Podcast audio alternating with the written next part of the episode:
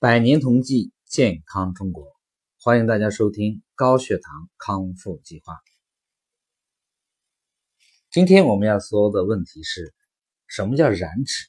燃脂是否会有副作用？比方说，会有很多家人担心燃脂多会不会增加我们肝肾等内脏的负担？首先呢，燃脂是指我们体内的脂肪代替葡萄糖，成为我们细胞的主要能量来源，在细胞中燃烧，成为我们的。体温、生命动力等等，燃脂的主要副作用呢是增加肝肾负担，所以一定要提升我们的肝肾代谢能力。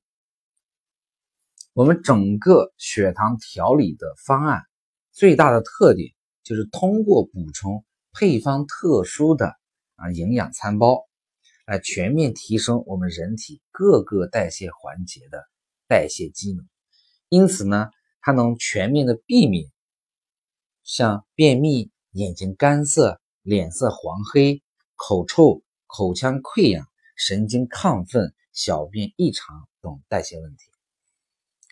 所以我们在调理过程当中是不需要是担心燃脂会有副作用，给我们的肝肾带来负担多余的负担，担心会影响我们身体的健康。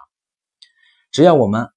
严格的按照调理方案进行执行，我们的血糖每一天都会出现质的改变，我们的身体每一天都会向好迈进一步。